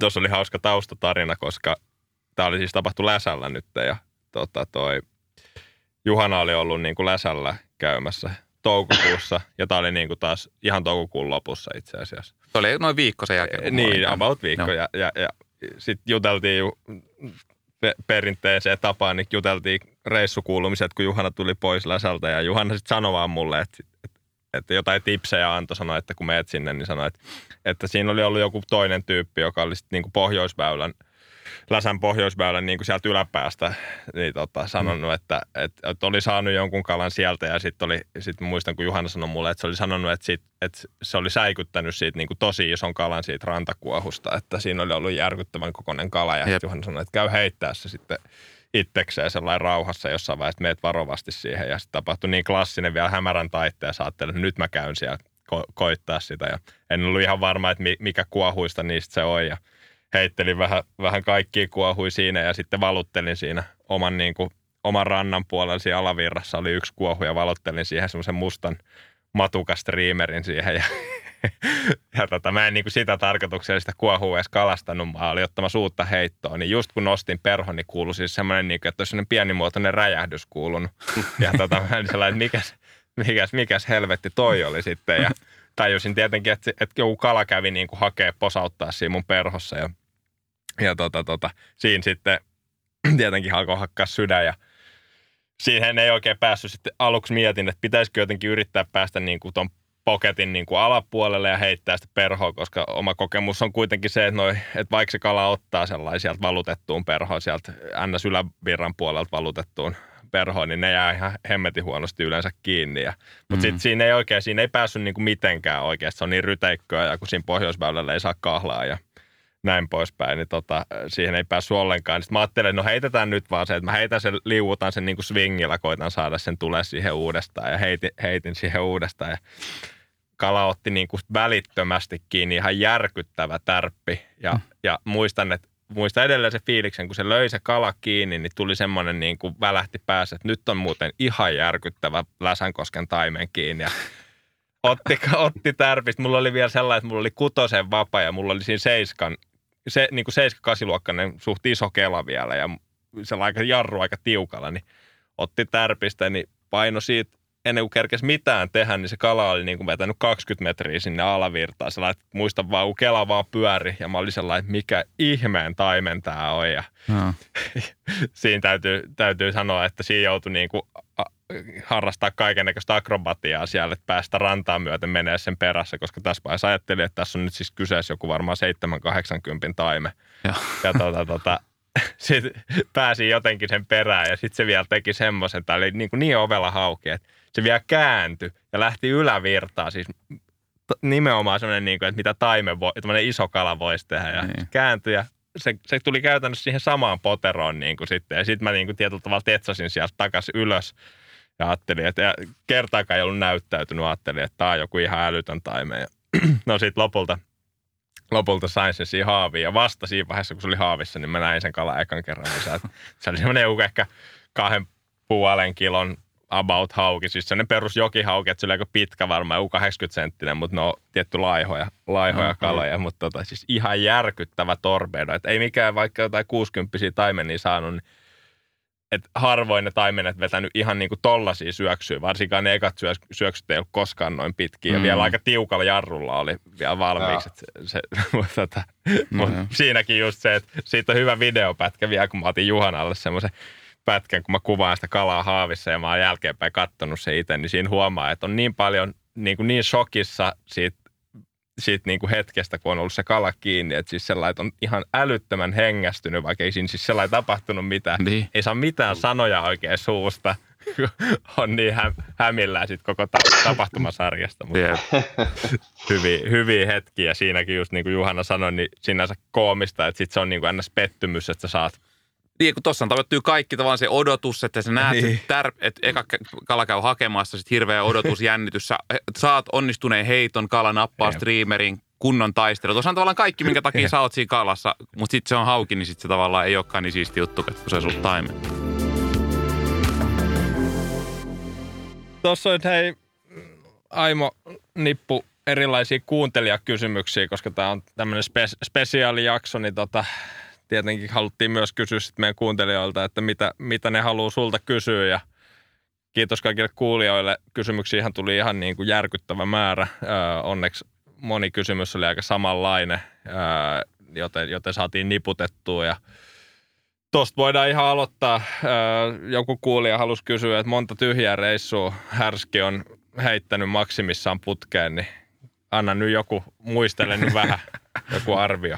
Onko siellä ollut pahoja blänkkäyksiä?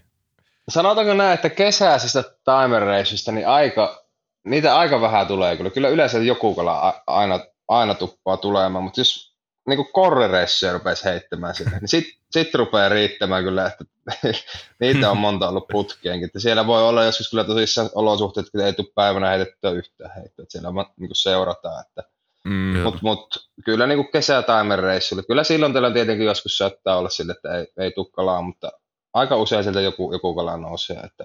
Kyllä. Entäs lohireissuissa, onko usein, tuleeko tyhjiä päiviä? Mm, kyllä, sillä niin väli, välireissulla tulee tyhjiä päiviä. Tyhjiä reissua en ole onneksi, en ole varmaan heittänyt pitkään pitkään aikaa, mutta kyllä tyhjiä päiviä sinne ei joka päivä lohta ei Näin se on, näin se on. No hei, millainen perhonsitoja sä oot? Sidoksa itse suomat kalastusperhot? No, taimen striimereitä tuolta Tinseliä ja tämmöisiä pienempiä. Mutta siis joskus aikana Venäjällä itse aika hyvin täyttelin boksia, kun oli aikaa, niin taimen, taimen hommia. Ja sitten ihan jonkun verran me ostoperhoillakin. Tämä ihan riippuu ajan käytöstä, että minkä Joo. verran perhe on vienyt aikaa ja miten, miten paljon pelihommat on vienyt aikaa. Että talvella on mulla sidontakomat aina, että missä onkaan niin mukana. Että sitten jos sopivasti aikaa, niin sidon boksiin aina tarvittavat tarvittavat. Ja sitten tuo Iiro, Antto se Iiro sitoo niin hyviä perheä, niin sitten mä aina sillä saan boksista muutaman käydä nappaamassa. kyllä. Mut, mutkin siinä on kyllä, mutta en, en sille intohimoisesti, että ihan älyttömästi. Ajankäytön kannalta en kerkeäkään. Joo. Mm. Tähän vähän samankaltainen kysymys olikin tuossa aiemmin, mitä me heitettiin, mutta kuulija halusi vielä heittää tämmöisen erilaisen vertauksen, että tässä vaihtuu kuitenkin laji, niin tota, 20-kiloinen lohi haavissa – vai tänä keväänä kotikisoissa välieräpaikka? Nyt te uskaltaa jo kysyä sen verran aikaa kulunut, kulunut MM-kisoista. Kyllä se 20 kilonen lohi Se on jo havittu se peli. Että... Kyllä. Kä- käsitelty pettymys niin nyt. Kyllä. No, mitäs coachi on pönökuvista mieltä? Tämmöinen kysymys Ei, oli mitään. tullut. Ei ne mitään, ihan ne vaan yleensä mielenkiinnolla kyselevät kalastuksesta. Ne, kyllä itse tykkääkin siitä niin kuin lajina sillä, että se on ymmärtävät, että se on semmoista rauhoittumista ja rentoutumista, mutta tota, kyllä mun piti pikkasen noita story-videoita vähentää, kun tuossakin Sveitsissä pelattiin finaaleita, niin ei kehannut aina laittaa päivä ennen finaalia, että täällä Koskella ollaan vetämässä taimenta Piti vähän samaa käyttäytymistä pikkusen miettiä. Kyllä, kyllä. Kyllä, kyllä. Onko muuten tähän, pitää kysyä tähän väliin, että onko, tuleeko tuommoisessa niin kuin, jos on tolleen vaikka sullakin kalastuskoharrastus, niin onko joukkueissa tai organisaatioilta, niin saatteko kuinka vapaasti sitten mennä aina vapaa-ajalla vai rajoitetaanko sitä, että millaisia juttuja saa tehdä? Ei sitä hirveästi, kunhan nyt ei mitään semmoista niinku vaarallisia lajeja lähde, mitään motocrossia. Tai ehkä Joo. se laassa laskettelukin vähän sinne suuntaan menee, mutta ei niinku ole silleen sen kummempaa, että kiellettäisiin mitään tekemästä, mutta tota, Joo. varsinkaan mikään kalastus, niin ei, ei, ei missä. Meillä on ihan vapaat kädet kyllä tehdä omalla ajalla mitä halutaan. Joo, Joo. No sitten tämmöinen kysymys, että upein mesta, missä on tullut perhokalastettua? Joo, mä sanoisin, että se on, no kaksi niitä on. Se on se Kanada, Kanadan tota, Skeenejoki oli silloin, missä oltiin. Se oli kyllä todella upea paikka. Ja sitten on, no, no Vartsina ne paikat, ne on kyllä niin hienoja, että siellä se oma rauha ja saat kalastaa niin kuin huvittaa, niin se jotenkin teki kyllä suuren vaikutuksia. Ja pakko kyllä laittaa kolmanneksi vielä nuo, no, no, mitä nyt siellä tuli kierrettyä Keski-Euroopassa niitä paikkoja, niin onhan se, kun se kristallinkirkas vesi, niin se jotenkin tekee siitä niin upeita, kun se on niin täysin puhasta se vesi ja ne kalat on niin hienoja, kun ne, on, ne ei ole tummunut ollenkaan, ne on mm. niin kirkkaita ne kalatkin. Niin on se, siinä on kyllä kolme semmoista, mistä on niin tykännyt ihan älyttömästi. Kyllä. Kyllä. No tämä olikin hyvä kysymys tässä. Joku kuulija kysyy, että onko kesken playoff kevään kalalle lähtö avain voittavaan jääkiekkoon? Kyllä se näytti taas olevan, mestaruus sieltä tuli. Että tuota. niin. se oli itse asiassa tässäkin, kun puhutaan, että kuinka iso mentaalinen merkitys sillä oli, niin Mä huomasin, mm. oli päivä ennen meillä meni playoff Game 7, eli siihen viimeisen Joo. pelin mm. finaaleissa, ja päivä ennen sitä tota, viimeistä finaalia kotona oli, että pyöri vaan jääkikko päässä, ja sohvalla mietin, että ei tämä loppupäivä, että mä huomannut niin ihan puhki, kun sä mietit itse jo valmiiksi puhki siitä, että minkälainen mm. se peli tulee olemaan, niin sitten mä hyppäsin autoon ja mä kävin neljä tuntia sitten kosken varressa ja sainkin itse asiassa tosi netin tuota semmoisen, 55 senttinen kirjolohi. Ja, siis oli mm. ihan semmoisessa kalastuszoneessa ja ei pyörinyt se peli ollenkaan. Päästä tuli illaksi kotiin ja söin ja tuli hyvin uni, kun olit ulkoillut siinä. Ja seuraavana päivänä oli tosi paljon rennompi olla mennä siihen peliin ja teinkin itse asiassa maalinkin vielä sinne finaalista. Kuinka iso vaikutus siitä pystyy olemaan niin kuin tavallaan valmistautumiseen ja saada niin kuin henkistä tavallaan kapasiteettia tyhjennettyä, niin siinä oli niin kuin tosi hyvä esimerkki siitä. No niin, eli se on avain, voittoa jääkiekko. Kyllä, hieno, hieno tarina. Öö, no onko jotain mestoja, jonne sä haluaisit päästä vielä kalaa? No tuossa äsken just, että se Argentiina kiinnostaisi mm. tosi paljon mm. ja, ja, ja varmaan tota, ne salttihommat tulee jossain vaiheessa käyttöä läpi ja, ja, ja se kiinnostaa kyllä tosi paljon ja, ja, ja ehkä sitten tuo, onko ne sitten no Mongolia sitten Slovenia ja sitten tietenkin lähtee, kun nyt on käynyt tuolla Keski-Euroopassa sinne ja Uusi-Seelanti ja kaikki mahdollista, mitä nyt pystyy luettelemaan tähän koko maapallon ympäristössä. Kaikki pystyy, paikat. Niin, kaikki paikat. kyllä. Tota, Leijonien kovin kalamies, jos itseään ei saa sanoa. No tällä hetkellä nyt on Leijonissa Ahti on varmasti se, kun me ollaan tuota, hmm. tällä hetkellä niin kuin pelataan siinä. Ja Ahti on varmaan. Kyllähän tuo kuulosti sille, että hän on paneutunut aika hyvästi siihen tuota, kilpakalastukseen, saanut hyviä kaloja ja määrää Joo. saanut hyvin, niin tuota, Ahti on varmasti se. Joo. Oh. Mites muuten tuohon bonuskysymyksenä, niin jos saa sanoa itsensä, niin kenet nostat niin kuin Kuopion kovimmaksi kalamieheksi? Kuopion kovin kalamies. Tuo on kyllä paha, mutta kyllä mä varmaan nytkin on kahtanut tuossa, meillä on WhatsApp-ryhmä Iiron kanssa, niin se on joka yö tuolla Keski-Suomen koskilla ja tuntuu nouseva aika karkeata taimenta. Että, tuota, ehkä se menee nyt sinne suuntaan Streamer Fisherille. Kyllä, annetaan sinne päin, sinne mm. päin täältä uploadit, uploadit etänä. Kyllä. Hyvä. No hei, kiitos näistä vastauksista. Meidän tässä vaiheessa aika siirtyy sitten jakson loppuosioon.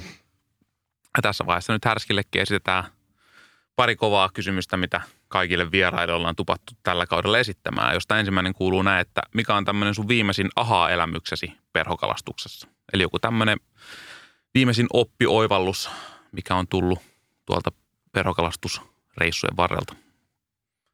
Viimeisimpänä olisin sanonut sen, tota, sen, sen korritarina, mutta se tuli jo tossa, että se oli semmoinen aika aha, että pikkusen mm. korille vauhtia antamalla, niin se olisi ollut hyvää, mutta ehkä nyt varmaan nyt tuolta kirkasvetisiltä joilta, niin itselle on tullut se, että et, et, kuinka arka se kala oikeasti on, kun se näkee sut ja kuinka sitä pitää lähestyä. Mm. Niin, niin sitä ei ehkä Keski-Suomen koskilla, niin kun sä et näe niitä kaloja, niin aina välttämättä tajua, että miten se kala pystyy näkemään sinut. Niin mm. Mulla siellä on huomannut monta, monta kalaa on ryssynyt sille, että on mennyt väärästä kulmasta tai mennyt tuota, heittämään niin kuin väärään kohtaan, niin miten se häiriintyy se kala, niin siinä se ehkä sitten tavallaan niin kuin sitä oppia pystyy käyttämään Suomessakin, kun tietää niitä spotteja valmiiksi, että pystyy niin kuin lähestymään niitä niin kuin mistä kulmasta, niin, niin, niin ehkä mulle siitä on tullut nyt semmoinen niin kuin aika suora tavallaan näkökulma, niin. että mitä se niin kuin pystyy olemaan, se kalan havainnointikyky myös sieltä niin kuin veden alta, niin se on varmasti se ehkä Uskoiko sä, niin kuin, onko sä huomannut, että, että kun siellä puhutaan paikoin tosi kirkasvetisistä paikoista, sitten taas Suomessa ei ole ehkä niin kirkasvetisiä paikkoja, niin luuleeko sä, että se kuitenkin veden kirkkaudesta riippumatta se kala käyttäytyy täällä aika samalla tavalla, niin kuin on yhtä arka tai näkee ihmisen samalla lailla kuin esimerkiksi siellä? Kyllä mä uskon, että jotenkin mä vielä väitän sen, että iso luonnon taime, joka on selviytynyt pitkään suomalaisesta, koska se kyllä väistää kalastaja aika mm. hyvin. Että ei se siihen polskat siihen se eteen, niin ei se kyllä jää kahtelemaan. Että, mm, että, kyllä. Että, kyllä mä väitän, että se siitä aika hyvin havainnoi sen lähiympäristö, mitä siinä tapahtuu. Mutta ei tietenkään mm. varmasti samalla tavalla kuin tuolla kiipet jonkun mäen päälle ja näytät päässä siitä, niin sieltä taimen niin. menee viisi, viisi puulia alaspäin. se, tuota, ei nyt ehkä välttämättä ihan samalla tavalla, mutta se ehkä se lähiympäristö siinä mm. niin kuin mm. 10 metrin alueelta, niin kyllä mä luulen, että semmoinen iso luonnontaimen, niin se kyllä on ihan eri herkkä siinä tuota lähtemään.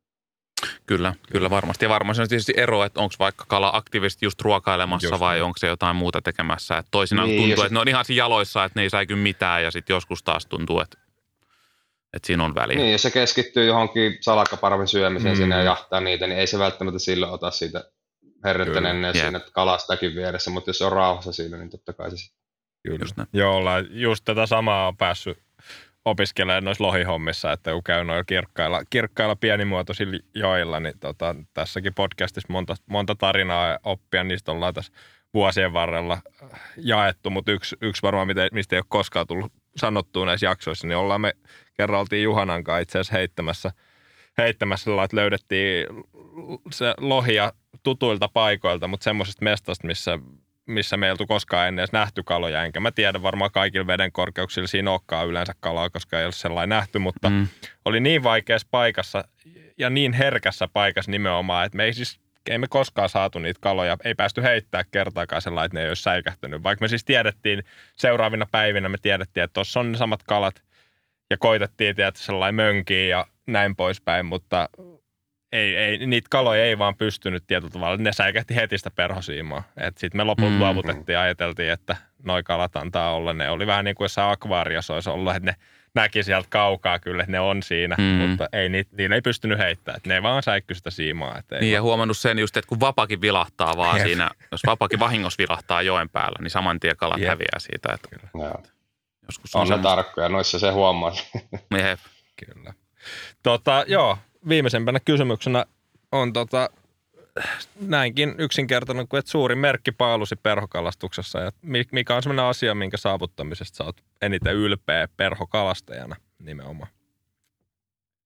No vähän palaan tuohon äskeiseen, että kyllä mä isompana merkkipaaluna pidän sitä, että ihan menet periaatteessa minnekä vaan kalaan, niin kävelet siihen kosken ranta, niin sä pystyt lukemaan sitä ja sä mm. tavallaan jo niin kuin hahmotat sen nopeasti siitä, että okei, että näin mä lähden tämän perkaamaan tämän paikan ja se niin kuin, sä luotat siihen ja teet, niin ei mulla niin kuin, että mä olisin kuin yksittäisen kalaan saanut tai jotain, mutta se on se, että mistä mä nautin eniten. Aina kun joku uusi paikka, niin mm. sitten se, että sen pystyy lukemaan ja händläämään. Ja ei, ei se aina mene oikein. Joskus on käynyt sille, että on joku uusi paikka ja sitten sä kalastelet sen läpi, sitten vähän kahlailet, että huomaat, että okei, tämä peili, niin tässä on nilkkavesi. Että ei tämä ollutkaan mm. semmoinen kohta, mikä olisi, mm. mutta siinähän sä opit niin sitä, ja se, mutta kuitenkin se niin kuin, siitä mä ehkä eniten niin kuin, olen tyytyväisin tuossa koko hommassa, että on sen oppinut ja se on tuonut mulle tähän niin kuin harrastukseen se varmasti se isoimman ilo, että pystyy sitten niin kuin vaihtelemaan paikkoja ja kiertämään ympäri ämpäri ja mm. niin kuin osaa sen homman.